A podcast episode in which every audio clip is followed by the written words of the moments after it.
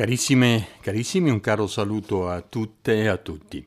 Vorrei iniziare da un evento che è accaduto da poco e su diverse testate è apparsa la notizia di una infelice uscita del premio Nobel Montagnier, famoso per la sua scoperta dell'HIV, no?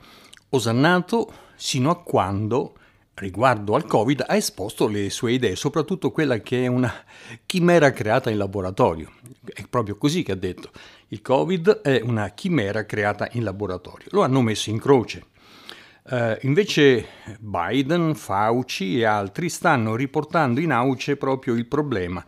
Non accusano di aver creato una chimera, però vogliono fare degli approfondimenti. Poi vedremo come va a finire. Però dato che Montagnier è pericoloso perché ha, ha inventato una certa narrazione della pandemia, ehm, e, diciamo in qualche modo Montagnier è stato anche rivalutato in Francia, no? Eh, allora, proprio perché è stato rivalutato, eh, gli si è detto di tutto, che è un seguace dell'omeopatia, che chiede di essere vegetariani e poi tanti altri sfondoni. Allora dovrei dire che soprattutto per esempio i cristiani avventisti che credono nelle cure naturali dovrebbero essere tutti screditati perché sono vegetariani e alcuni addirittura credono nell'omeopatia, insomma, ecco non diciamo sciocchezze, ma siccome Montagnier sta per essere riaccreditato, eh, avrà anche i suoi torti, non lo metto in dubbio, allora ecco che in qualche modo incominciano a uscire delle fake news su di lui. Per esempio, una è questa. Avrebbe detto che entro eh, due anni dal vaccino tutti coloro che sono stati vaccinati sarebbero morti. Io ho fatto una ricerca, logicamente, e mm, in qualche modo ho scoperto che diverse testate, soprattutto India Today, no, smentisce clamorosamente questa notizia. Praticamente eh, Montagnier non avrebbe mai detto queste parole, però su WhatsApp eh, si scambiano eh, le, le, immagini appunto della figura di Montagnier con sovrapposta questa dichiarazione terroristica che non è affatto sua. Stanno cercando di far di tutto per affossarlo, quindi quante altre persone eh, sono state affossate, denigrate perché magari stavano dicendo verità scomode. Veniamo a un altro fatto di attualità. Finalmente è uscito il libro di eh, Francesco Zambon, che è un ricercatore dell'Organizzazione Mondiale della Sanità, nella sezione di Venezia. Si intitola Il pesce piccolo, una storia di virus e segreti non è scritto da un Novax, no? ma proprio da uno dell'Organizzazione Mondiale della Sanità. E a un certo punto una frase mi ha stupito mentre leggevo il libro ed è questa: Non potevo rimanere in silenzio. Ora sentite che cosa dice alla pagina 23 del suo libro proprio a riguardo dell'OMS per farvi capire che non è un complottista. Le radici dell'OMS affondano nel controllo delle malattie infettive Furono le grandi pandemie di peste e colera dei secoli scorsi a sensibilizzare qualche lungimirante ministro della salute sulla necessità di avere un organismo sovranazionale che potesse coordinare alcuni aspetti della gestione pandemica e quindi tutto il buono possibile per l'Organizzazione Mondiale della Sanità. E poi Zambon fa una cronistoria e mm, a un certo punto si sofferma sulle criticità dell'OMS, una delle quali è proprio l'elezione diretta del presidente. E, cioè, scusate, una delle quali è l'elezione diretta del direttore generale. Alla pagina 24 del suo libro dice Zambon, uomo dell'OMS, eh, lo ricordiamo. Chiaramente, come avremo modo di vedere, questo meccanismo a elezione diretta da parte dei paesi buone premesse per un'agenzia che deve essere assolutamente indipendente da ogni influenza politica. Però è proprio a riguardo dell'OMS che Zambon si scontra con Ranieri Guerra, un altro italiano, il numero due dell'OMS di Ginevra, dopo Tedros a quel tempo, che era il direttore generale. No? Quindi si fa un'inchiesta. Zambon produce un documento sugli inizi della gestione della pandemia in Italia, viene approvato dall'OMS e, fatto strano, viene immediatamente ritirato. Perché? perché con quel documento che innocentemente e diligentemente aveva redatto Zambon si viene a capire che le, ci sono delle magagne nel piano pandemico italiano che, secondo proprio l'OMS, doveva essere aggiornato continuamente, invece era fermo al 2006 e non era mai stato rinnovato, fino alla gestione appunto di guerra, uno di quelli del comitato tecnico scientifico, no? perché Guerra era direttore generale per la prevenzione dal 2014 al 2017, quindi nessun aggiornamento. Quindi proprio Guerra, secondo Zambon e, e anche altre persone, fece pressioni per alterare il piano pandemico. E quindi c'era qualcosa che non andava. Questo Zambon aveva redatto un documento nel quale si evincevano delle criticità. E una di queste, ripeto, è che il piano pandemico non era stato aggiornato dal 2006, quando Guerra se n'è accorto, ha fatto fare una specie di copia incolla e eh, disse di aggiornarlo al 2016, magari è stato anche fatto, però il report spiega alcune cose non chiare e Sigfrido Ranucci in quell'occasione nel servizio che si occupò della gestione dell'OMS dice così. L'Organizzazione Mondiale della Sanità è l'agenzia dell'ONU che si occupa della salute. Dovrebbe essere un ente neutrale al servizio di tutti gli Stati, ma da qualche anno è in crisi di identità e la diffusione del virus ha evidenziato le sue criticità, le sue debolezze. Poi Ranucci cita Trump che minacciò di ritirare i finanziamenti annuali dall'OMS all'OMS a causa di gravi errori nella gestione della pandemia. Quindi il problema della gestione della pandemia non era solo italiano, era proprio mondiale. Allora, continua Ranucci dicendo che l'OMS è colpevole soprattutto per aver insabbiato informazioni utili che avrebbero potuto contrastare la diffusione del virus.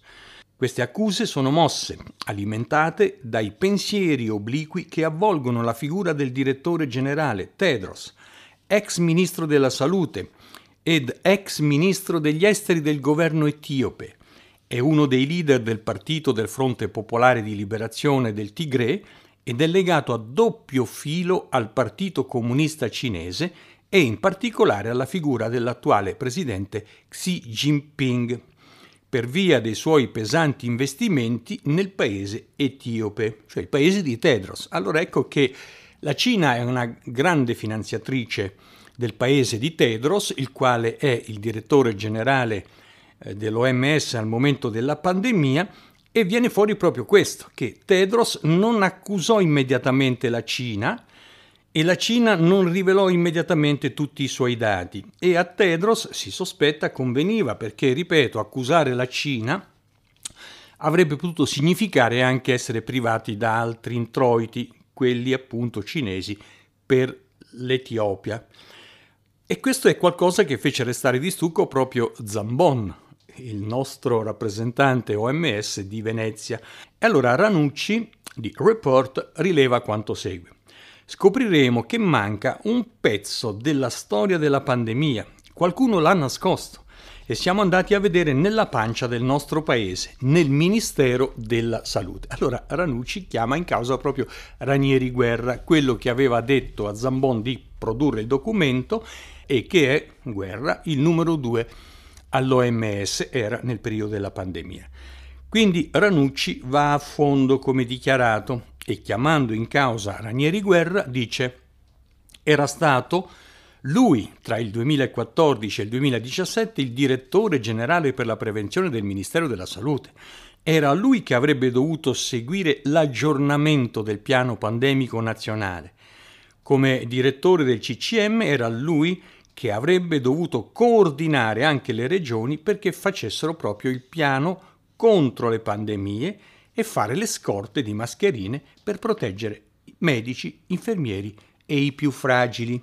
Questo non è stato fatto e praticamente, sempre secondo Zambon, che ha scritto questo bellissimo libro che invito tutti a leggere, eh, a Zambon era stato chiesto di modificare il testo del suo documento per far credere, come dicevo prima, che il piano era stato aggiornato al 2016 proprio per salvare, insomma, guerra, no? Se vogliamo, questo è quello che è venuto fuori dal report. Guerra logicamente si è arrabbiato dicendo non era colpa mia, eh, non era mio dovere fare questo, c'erano altri che lo dovevano fare, insomma, e Guerra ha scaricato sul governo la responsabilità. L'inchiesta è ancora in corso, vedremo come va. Questo è quello che diceva Report e anche quello che è venuto fuori nel testo di Zambon. Terminiamo con guerra e riprenderemo poi con l'OMS perché bisogna dire moltissimo. Apriamo questa seconda parte con un accenno a Romano Prodi, ecco, e anche a Speranza, il ministro della pandemia. Diceva Romano Prodi, l'Italia ha salvato l'Europa di strano. Perché? Perché l'Italia non era proprio stata un modello della pandemia come si diceva in quei giorni, assolutamente. Infatti Pasquale Bacco e Angelo Giorgianni, il primo Bacco è esperto di medicina legale e il secondo invece è un magistrato, hanno scritto un bellissimo oh, libro eh, che è intitolato Strage di Stato e dicono a riguardo proprio del degli elogi che erano stati fatti all'Italia per il suo pronto intervento sul Covid, invece dicono non così in Italia, dove la scellerata gestione del sistema sanitario nazionale è da ritenersi una concausa della desolante gestione dell'epidemia. E poi spiegano perché. Quindi l'Italia veniva applaudita, che bravi, lockdown, bravi, stretti, modello cinese, no? E poi dopo si viene a capire perché l'Italia fu colpita così tanto dagli inizi della pandemia. Cito ancora Bacco e Giorgianni. Lo smantellamento del servizio sanitario grazie a logiche privatistiche e prestazioni a pagamento inizia nel 1992. Negli ultimi dieci anni ehm, sono stati sottratti al servizio sanitario 37 miliardi Solo nel periodo 2010-2015 25 miliardi a causa di tagli da manovre finanziarie e nel 2015-2019 sono stati tolti al servizio sanitario 12 eh, miliardi per eh, in qualche modo definanziamento, cioè hanno scalato le quote che prima davano al servizio sanitario. E infatti nel documento citato di Zambon eh, che è stato ritirato subito dal sito dell'OMS, si legge eh, impreparati per una simile marea di pazienti gravemente ammalati, la reazione degli ospedali fu improvvisata, caotica e creativa. Ci è voluto del tempo prima che una guida formale diventasse disponibile. Quindi nel suo rapporto Zambon, dicendo che l'Italia era impreparata, diceva esattamente il contrario di quello che dicevano i nostri cari rappresentanti medici e politici. Brava Italia, hai fatto grandi cose. E veniva mascherato invece un grosso problema, che l'Italia era impreparata. Ecco perché siamo stati colpiti duramente, soprattutto nelle nostre regioni del nord e adesso capiremo per quale motivo. Ricito di nuovo eh, Bacco e Giorgianni. Dicono un quadro assai lontano dagli elogi roboanti diffusi dall'Organizzazione Mondiale della Sanità sulla gestione italiana. Ripeto, ci battevano tutti le mani, no? Eh, quindi è un quadro diverso rispetto agli elogi dell'OMS sulla gestione italiana della pandemia di cui tutti erano a conoscenza, da Tedros all'Istituto Superiore di Sanità, passando per il Centro Nazionale per la Prevenzione e il Controllo delle Malattie, quindi, delle malattie, quindi c'entrava anche guerra, fino ai vertici del Ministero della Salute. Scomodo, forse troppo, perché fosse diffuso quel documento. Ripeto, apprezzato da tutti, da guerra, dall'OMS, ma quando si sono accorti che diceva una verità scomoda sulla gestione della pandemia in Italia, è stato ritirato il giorno dopo. Perché? Perché la sanità italiana, se leggiamo oltre le dichiarazioni di Prodi, dei nostri ministri, dei nostri virologi, era allo sfascio, perché era stata privatizzata e stroncata da tagli continui.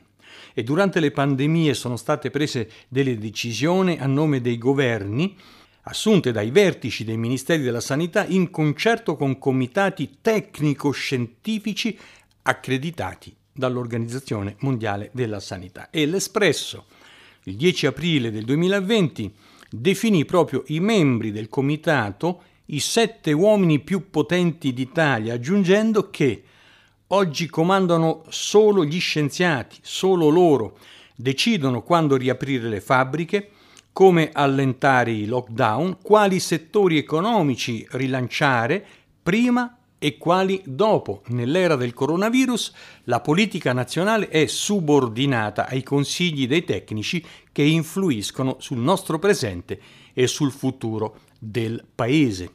L'Espresso.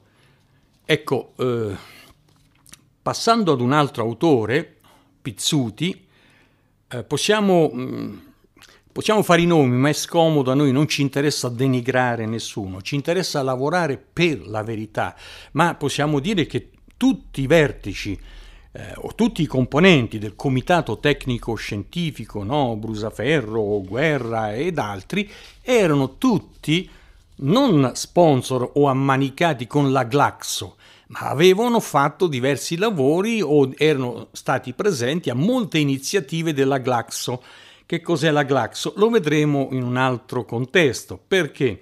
Perché allora questa Glaxo che produce medicinali e anche vaccini è la ditta farmaceutica, l'azienda farmaceutica più eh, bastonata dalla magistratura di tutte le altre, con in casi di imputazione gravissima, corruzione, e tanti altri. Praticamente a volte la Glaxo è rimasta a galla per quale motivo? Perché ha patteggiato e voi sapete che patteggiano soltanto i mafiosi, i delinquenti per avere sconti di pena. Ora non sto dicendo che la Glaxo sia mafiosa e delinquente, ma i metodi sono esattamente quelli. Ora noi vedremo eh, più avanti appunto di meglio delineare queste cose, ma mh, mm, anche Walter Ricciardi che faceva parte del comitato tecnico eh, scientifico era alla stessa stregua degli altri, cioè tutti questi personaggi che ci dicono cosa fare nella pandemia avevano interessi a, eh, o comunque strizzavano l'occhio a questa ditta farmaceutica. Walter Ricciardi, che era l'ex presidente dell'Istituto Superiore di Sanità, il principale consulente nel periodo della pandemia di Speranza, del, eh, del ministro Speranza, si era dimesso per un'accusa ricorrente, eh, diciamo appunto, di conflitti di interessi, insomma, e di altre cose. Conflitto di interessi con case farmaceutiche, scandalo denunciato addirittura dal Codacons, non dai complottisti o dai Novax e venne anche bastonato questo nostro caro consulente del comitato tecnico scientifico dal British Medical Journal e fu proprio uno di questi signori del comitato tecnico scientifico che a, a suo tempo fece delle pressioni sulla Lorenzin eh, per rendere obbligatori dei vaccini. Ecco, Parleremo tra poco della Lorenzin, ma nel curriculum di Ricciardi e di altri che erano stati insomma bastonati da enti superiori a loro non si trova traccia nei loro curriculum. Non si trova traccia, quindi è stata fatta piazza pulita per farli apparire immacolati, insomma, non sto dicendo che sono dei delinquenti, ma hanno avuto dei grossi problemi, soprattutto di conflitto di interessi. E se tu oggi nel comitato tecnico scientifico mi eh, proponi un certo vaccino prodotto da una certa casa con la quale tu eh, sei andato a nozze, tra virgolette, e allora comincio a sospettare alcune cose. E questo infatti non è sfuggito a Pizzuti, il quale nel suo stupendo libro Pandemie non autorizzate io non sono completamente d'accordo su tutto quello che dice Pizzuti, ma su questo tema della pandemia sono al 90% veramente d'accordo con lui. Lui dice, in estrema sintesi, quasi tutti i posti chiave della sanità pubblica, compresi i comitati tecnico-scientifici istituiti per l'emergenza sanitaria, finiscono sempre per essere destinati a personaggi molto vicini all'industria farmaceutica e all'Organizzazione Mondiale della Sanità e a Bill Gates, del quale parleremo più avanti, e su cui di conseguenza non può esserci nessuna garanzia di imparzialità e indipendenza, cioè quello che dicevo. Eh, se tu strizzi l'occhio alla Glaxo, beh, insomma, mi viene da pensare che quando produci documenti perché in Italia ci sia un obbligo vaccinale e spingi un certo ministro a varare questo tipo di leggi, eh beh, mi fai sospettare. Poi è logico che qualcuno ha detto che, che scopo hanno le industrie farmaceutiche a far pressione perché eh, vengano sponsorizzati i loro vaccini, dato che sulle vaccinazioni guadagnano poco. Come vedremo non è invece così, perché guadagnano altri, con altri canali e con altre entrate. Quindi imparzialità di alcuni ministri? Eh, ritorniamo allora alla Lorenzin e anche qui non la cito per denigrarla, ma la cito come fatto storico. No? È stata lei che introdusse l'obbligo della vaccinazione di massa. Protestò Pietro Perrino, che è un genetista del CNR, ripeto, a costo di essere nauseante, non, era, non è un Novax e neppure un complottista. E Pietro Perrino, ripeto, genetista del CNR, l'11 luglio 2017 scrisse proprio alla ministra Lorenzin. Non sono state le vaccinazioni di massa a salvare l'umanità dalle malattie infettive, ma le condizioni igieniche e l'uso dell'acqua potabile. Le vaccinazioni di massa sono arrivate dopo. Le case farmaceutiche hanno fatto di tutto per farci credere il contrario, tanto che la maggior parte della gente se ne era convinta. Poi conclude Perrino. Fortunatamente c'è anche molta gente che non la pensa così, in quanto ci sono molti bambini morti o comunque danneggiati dalle vaccinazioni. Un membro del CNR. E conclude. I vaccini preparati per le vaccinazioni di massa non hanno nulla in comune con i vaccini di una volta, preparati in tempo reale e somministrati con modalità più vicine a quello che faceva la natura. Stupendo. Non è contro i vaccini questo signore, ma lui dice queste porcherie che state facendo, soprattutto con la Lorenzin, la, la, dire, la vaccinazione a tappeto senza tener conto del terreno diciamo, fisico della persona che viene vaccinata è quella che si cerca di imporre oggi nell'era Covid, vaccinazione di massa a tappeto di tutto il mondo, sono delle sciocchezze scientifiche, lo dicono degli scienziati. Cosa ha fatto di tanto grave la ministra Lorenzin? Di lei scrive ancora Pizzuti. Nonostante il suo diploma di liceo classico e la totale mancanza di qualsiasi competenza in ambito medico-scientifico, è riuscita infatti a rimanere saldamente a capo del Ministero della Salute durante tre cambi di governo. Dal suo curriculum non è emerso nessun merito straordinario che possa giustificare il fatto è l'unica attività per cui si è distinta veramente durante la sua lunga permanenza al Ministero della Salute è stata la perseveranza con cui ha portato a compimento la legge per moltiplicare gli obblighi vaccinali che stanno insomma rimpolpando i profitti delle corporation farmaceutiche. Per lei, per la Lorenzin, questa invece era una priorità assoluta. Mentre la sanità cadeva in pezzi, lei consigliava vaccinazioni di massa. E fece anche una brutta figura perché in un dibattito tv del 2014 la Lorenzin disse che a Londra nel 2013, quindi l'anno prima, erano morte centinaia di persone, di bambini, e disse anche il numero, eh, 270, a causa del morbillo perché voleva imporre la vaccinazione di massa sul morbillo, ma era una fake news, era una bugia ed è importante sapere che anche un ministro o mente spudoratamente o è ignorante, cioè non conosce i fatti. Tant'è vero che quella bomba mediatica che cercava di creare paura affinché si potesse tutti vaccinarsi di, contro il morbillo, i bambini logicamente, era falsa perché bastava controllare i dati ufficiali che erano anche disponibili, quindi la Lorenzini non li ha nemmeno letti, no? sul Public Health England, il giornale della sanità inglese, e del Ministero della Salute Pubblica del Regno Unito. E allora si viene a scoprire che a fronte dei 270 decessi citati in televisione dalla Lorenzin, era morto un solo ragazzo di 25 anni che dopo mm, aver contratto il morbillo ha sviluppato anche una polmonite acuta per complicanza ed è morto per questo, insomma. Per la Lorenzin erano centinaia invece. E l'anno dopo, eh, a Piazza Pulita, sempre la Lorenzin disse di morbillo si muore in Europa, c'è stata una epidemia di morbillo a Londra lo scorso anno, cioè il 14, no? e sono morti più di 200 bambini.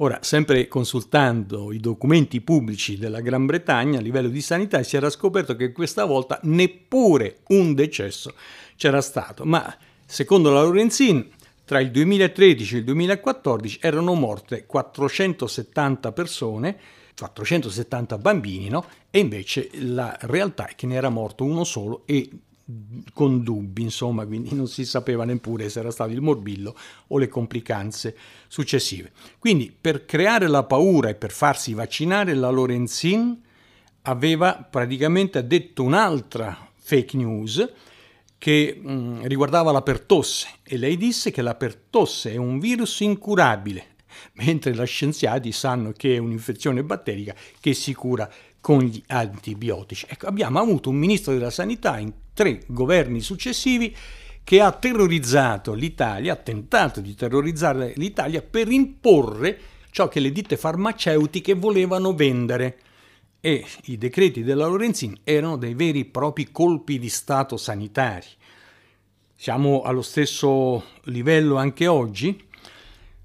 Praticamente ci sono stati molti medici che hanno criticato la Lorenzin, ma sapete che fine hanno fatto? Guarda caso molto simile a quelli che fanno alla fine che fanno oggi molti medici che criticano il Comitato Tecnico Scientifico e Speranza, sono stati praticamente tutti radiati dall'ordine o intimiditi e quelli che sono stati intimiditi sono ancora lì a, con la testa china per non perdere il posto di lavoro, non li sto assolutamente accusando, le accuse vanno verso i vertici, ignoranti, bugiardi, che costringono la gente per paura a farsi iniettare vaccini che non servono a nulla.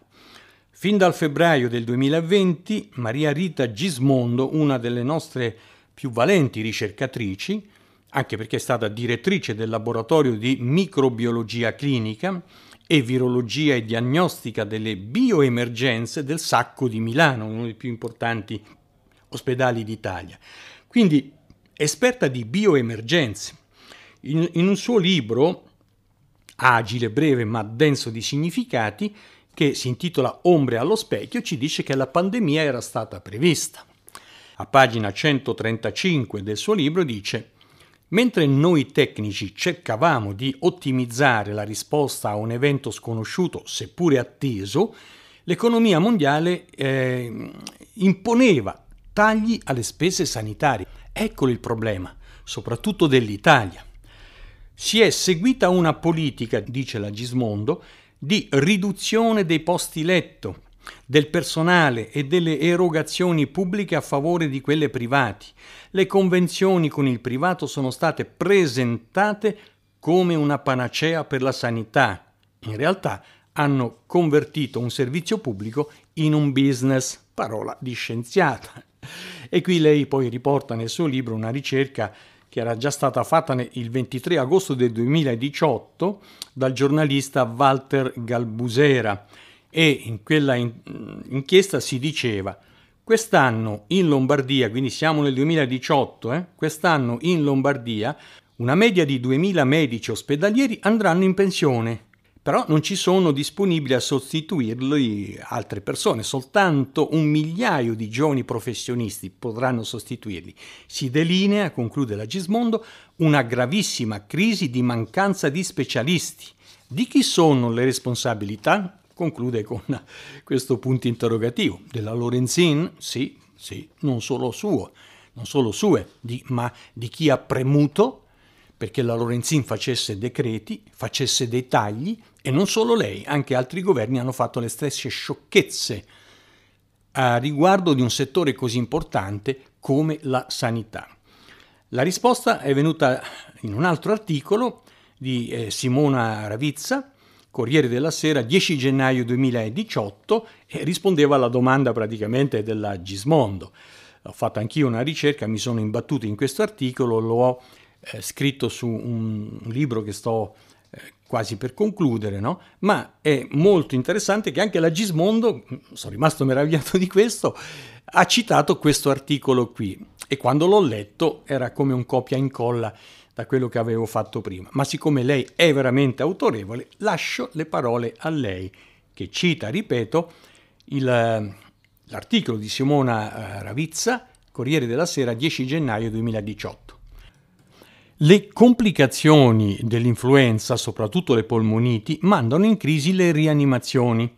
I problemi si accavallano, difficoltà ad accogliere nuovi pazienti, rinvio di interventi chirurgici programmati, turni straordinari, gratuiti, per medici e infermieri, richiamati dalle ferie. Una situazione grave che spinge i medici a chiedere l'aiuto dell'assessorato della sanità e a rammaricarsi per la scelta fatta dal ministro della Salute Beatrice Lorenzin di non stanziare più fondi per la rete italiana dell'ECMO e quindi anche delle, eh, insomma, delle attrezzature per le rianimazioni.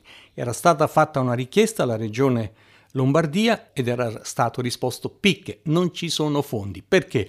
Perché la Lorenzin aveva tagliato fondi alla sanità, soprattutto alla regione Lombardia e guarda caso la prima ad essere stata colpita in maniera devastante, parleremo di questo in maniera specifica, è stata proprio la Lombardia. Come a poter dire, vedete, voi volete fare globalizzatori, tagli alla sanità per intascare soldi sulla, sulle spalle e sulla vita delle persone, soprattutto i più anziani, vedete che cosa vi ha fatto il Covid? Non siete pronti. Ora quegli sbandieramenti del signor Prodi, del signor Speranza e eh, di tutti gli altri che erano implicati nel governo della pandemia, l'Italia invece era assolutamente impreparata, come era emerso dal documento di Zambon, e qui chiudiamo, che era stato subito ritirato, perché l'Italia non era stata assolutamente un buon esempio. Concludo proprio con le parole della signora Gismondo, la nostra scienziata, Purtroppo, come abbiamo visto negli ultimi anni, la sanità pubblica è stata sottoposta a una cura dimagrante mai vista prima. I manager degli ospedali sono stati premiati in rapporto direttamente proporzionale ai tagli effettuati, cioè più i manager tagliavano e più venivano premiati, infischiandosi della salute dei loro pazienti. Questo lo sto dicendo io, eh, non la, la Gismondo, assolutamente. La Gismondo diceva che i manager degli ospedali sono stati premiati in rapporto direttamente proporzionale ai tagli effettuati. Qui le sue parole, il resto l'ho aggiunto io come mia considerazione. Ma riprendo per terminare le parole della Gismondo. Quindi tagli alla spesa e al numero dei letti cancellati dai reparti. L'ipotesi che i nostri morti siano stati in larga parte dovuti alla mancanza di posti in terapia intensiva va via via rinforzandosi, fino allo scandalo dei morti inceneriti di Bergamo. Altro che sanità pubblica modello, quella italiana è stato un obbrobrio. Con eh, tutto il rispetto per chi invece ha lavorato con attenzione, e molti ci dicono siamo stati presi allo sprovvisto, senz'altro io ci posso credere e allora qui ci si può comprendere, ma quando voi sulle spalle dei morti, sulle bare, dite siamo il miglior paese ad aver front- affrontato la pandemia, allora io dico che questa è una bugia. Detta in buona o cattiva fede, lo scoprirà la storia più avanti. Era comunque una bugia e l'Italia ha pagato il più alto numero di decessi rispetto agli altri paesi, non solo europei ma anche del mondo, rispetto alla sua densità di popolazione, rispetto alle eh, cure messe in campo. E a Bergamo, l'ho detto in un'altra occasione, sono venuti i militari russi a dare una mano alla città, hanno installato un ospedale da campo e sono stati loro a soccorrerci, sono stati loro a soccorrerci. Ci risentiremo su questi temi nel prossimo incontro.